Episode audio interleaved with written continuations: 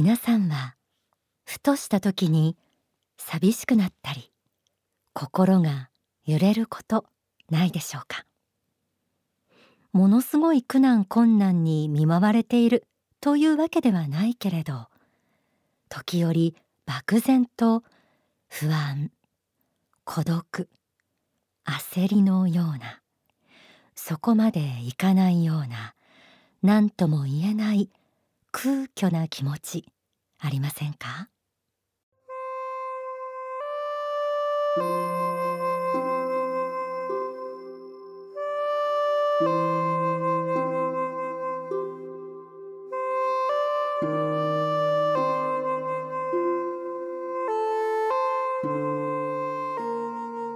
人は誰もが幸福になりたいと思っています。幸福になりたいから他の人からの愛が欲しいと思います。自分が期待しているほどには他の人が自分を愛してくれないと思うからこそ、愛ということを起源として人間は一つの苦悩に陥ってゆくのです。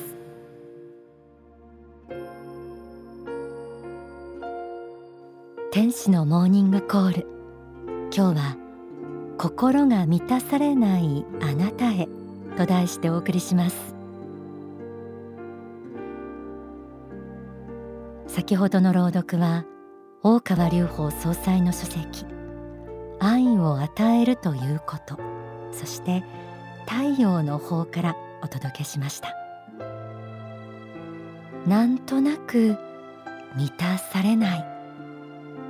漠然としたもやもやの原因、それは何でしょう。実は自分では表面的に意識していないけれど、誰もが心の奥底に持つ気持ち、幸福になりたい、愛が欲しいという気持ち、そしてその気持ちが期待しているほどには満たされないから苦しみが生まれているということが指摘されていました。愛なんて大げさだ、愛が欲しいとかそこまで思っているわけじゃないという人もいるかもしれませんが、私たちはみんな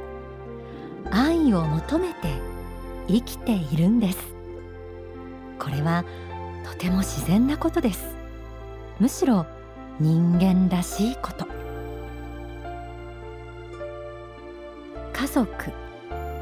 友達、恋人、職場での人間関係、ご近所付き合い、他の人との関係は幸福をもたらす大きな要素です。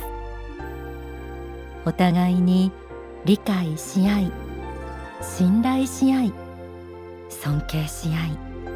協力し合って毎日を過ごせたらどんなに素晴らしいでしょうか。でもそうは簡単にいかないのが人生です。書籍幸福の法にはこう説かれています。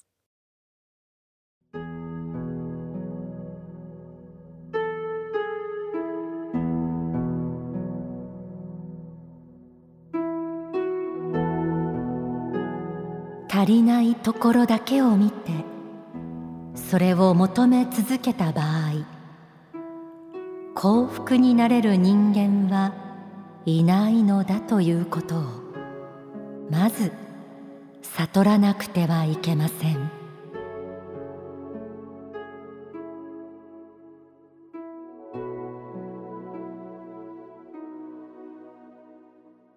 足りないところだけを見て、それを求め続けた場合、幸福になれる人間はいない。一体なぜでしょうか。あなたが求めているものって何ですか？ エスエヌエス などでのいいねとか、フォロワーの数、ありがとうとか、頑張ったねとか、大変でしたね、お疲れ様、そんな他の人からの感謝や尊敬の言葉、いたわりや励ましの言葉でしょうか。そりゃ言われたら嬉しいですよね。自分の価値を無意識のうちにそうした他からの評価から測ろうとしてしまうことないでしょうか。みんなにいいねって言われたから心が満たされるということ、もちろん素敵なことです。では周りから何も与えられなかったとしたら、何も評価されたりありがとうとか言われなかったとしたら、あなたは自分に対する揺るがない自信持てるでしょうか。ちょっと考えてみてください。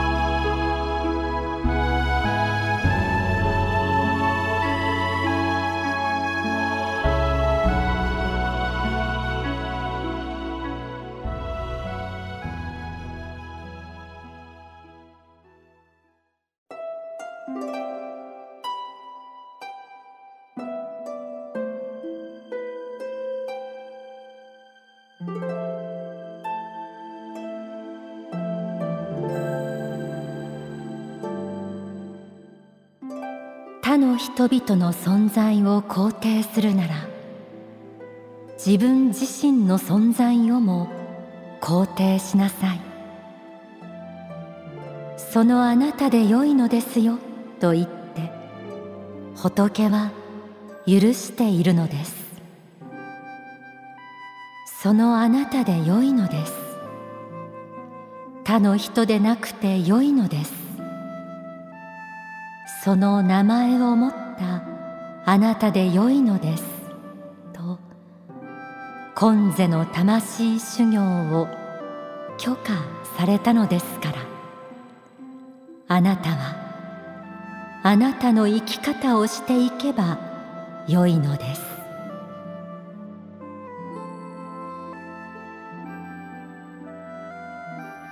I'm fine という書籍から朗読しました。自分自身の存在を肯定する。そのあなたで良い。皆さんは仏から投げかけられたこの言葉、どう受け止めているでしょうか。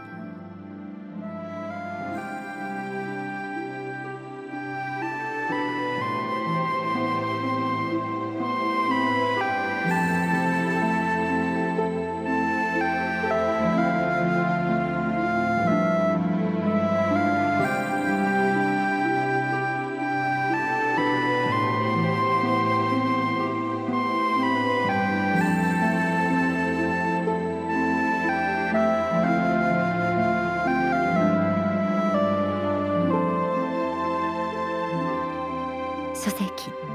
感化力不動心にはこう説かれてもいます。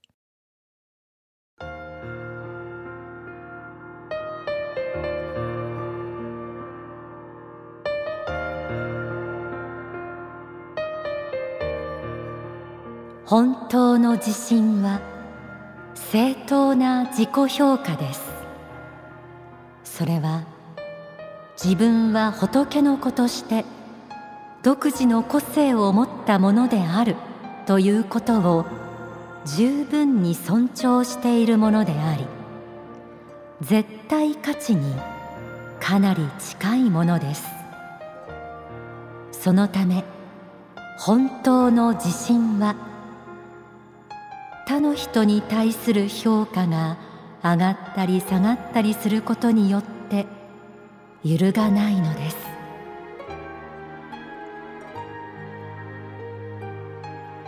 仏の子の自覚があると、船であれば怒りを海中に下ろしたようなものであって安定感があります。海中にしっかりと下ろされた怒りは、その重さゆえに安定感があり、そのため船がふらふらしないのです。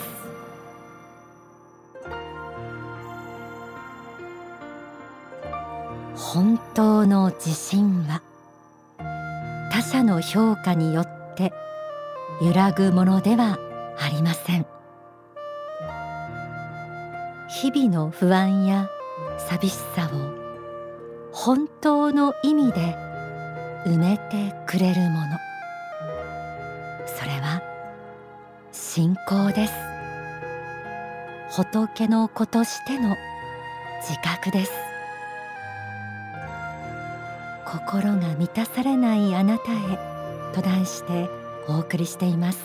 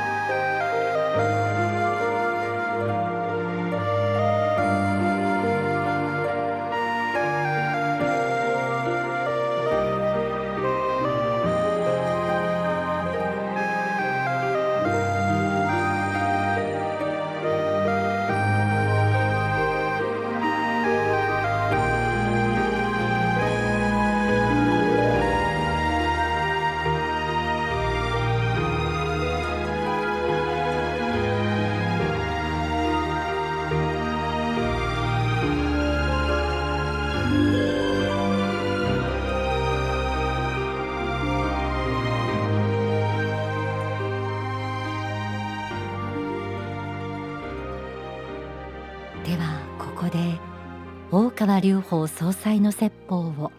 お聞きください。まあ、見方はいろいろあるんですから、だから自分に関しては自分が一番情報量を持ってるんですから、ちょっと見方変えてみようかと、自分、まあ、あの人と比べたら劣ってるだとかいう、ここ、ここにならなきゃ失敗だという考えたらもうダメな人間なんだけど、ちょ、ちょっと違う見方もあるんじゃないかということですね。えー、小学生の頃から見たら随分成長したと、ね、ちょっとええとこもあるんじゃないか、少なくとも過去の自分と比べたらですね、何らか成長してますよ。全部失敗下がってっちゃう、それはないですわ。必ず何らかの面では進歩がある。ちょっとは褒めなきゃいけませんよ。風を振ってやらないとパタパタっと頑張れ頑張れ、いいぞいいぞ、ちょっといいとこあるぞっていう気持ちですね。ちょっと褒めて、人が褒めてくれないので、まあ、自分でちょっと褒めなきゃいけない、天狗になってはいけないけど、ちょっとは褒めてやってですね、もう盛り上げてやらないといけない。考えてこう、なんか紙に書いてもいいんです。自分はこんなとこが素晴らしい、今素晴らしいと言えないけど昔に比べたら素晴らしいとかですね、まあ、そういうようなことを考えるとですね、素晴らしいですよ。だからもう自分では何にも取り得ないって、いいとこ何もないって言うけど、そんなことはないですよ。あのだからたまには自分を褒めてみよう。しかしたまには無念無想とか無我とかいう境地も目指してみようと、ちょっとそのマイナスの思い出すのやめてみようと、で静かな気持ちになってみようと。そしたらありありとしてあるべき仏性を持ったですね、自分自分の歩むべき姿、あるべき姿、客観的な評価、そういうものが出てくると思うんですね。まあ、どうかそういうことを心見てください。お聞きいただいた説法は希望の法に収められています。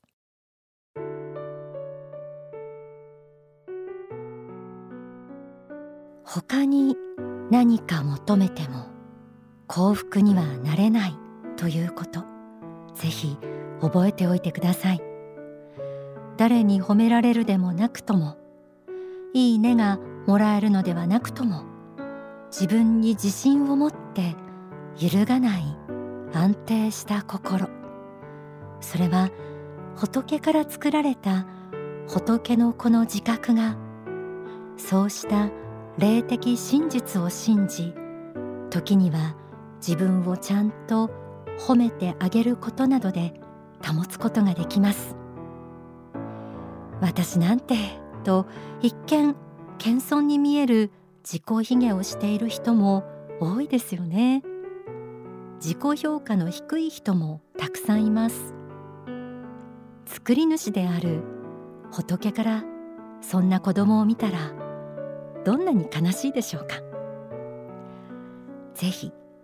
他人との比較から離れて、自分が与えられている光を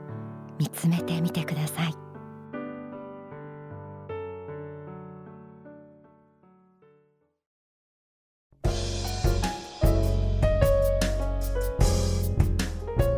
天使のモーニングコール、この時間はちょっぴり息抜きオンザソファーです。スタジオにはとっても可愛いなって思える書籍がにさつ並んでいます。心の指針セレクション、こちらを今日はご紹介しましょう。毎月ご紹介している心の指針、こちらがにさつの可愛い本になって発売中です。うん、さっきちょっと定規で測ってみたんですけれども、えー、じゅうさんセンチ かける じゅうよんセンチほどの、まあ、手のひらサイズと言っていいかな、すごくコンパクトな、えー、ちょっと正方形っぽい感じの書籍なんですね。想定がとっても心が癒されます。にさつのタイトルはいっさつが未来を開く鍵、もういっさつが病を治れとなっています。希望ですとか病気について、それぞれ関連のあるじゅうにの心の指針が収められています。今日のテーマは心が満たされないあなたへでしたが、えー、こちらに共感された方には未来を開く鍵、こちらの方がおすすめです。自分の畑を耕せ、名誉心と不動心、自分をごまかすな、静かなる持続などなど、この今挙げたタイトル覚えてらっしゃる方いらっしゃいますかね。えー、あこれ放送で聞いたなというね、支援もたくさんあると思いますので、ぜひ開いてほしいなと思います。悩みや苦しみを癒すヒントが満載です。ぜひ綺麗な写真などとともに眺めてくださいね。こちらはお近くの書店でも、そして アマゾン など、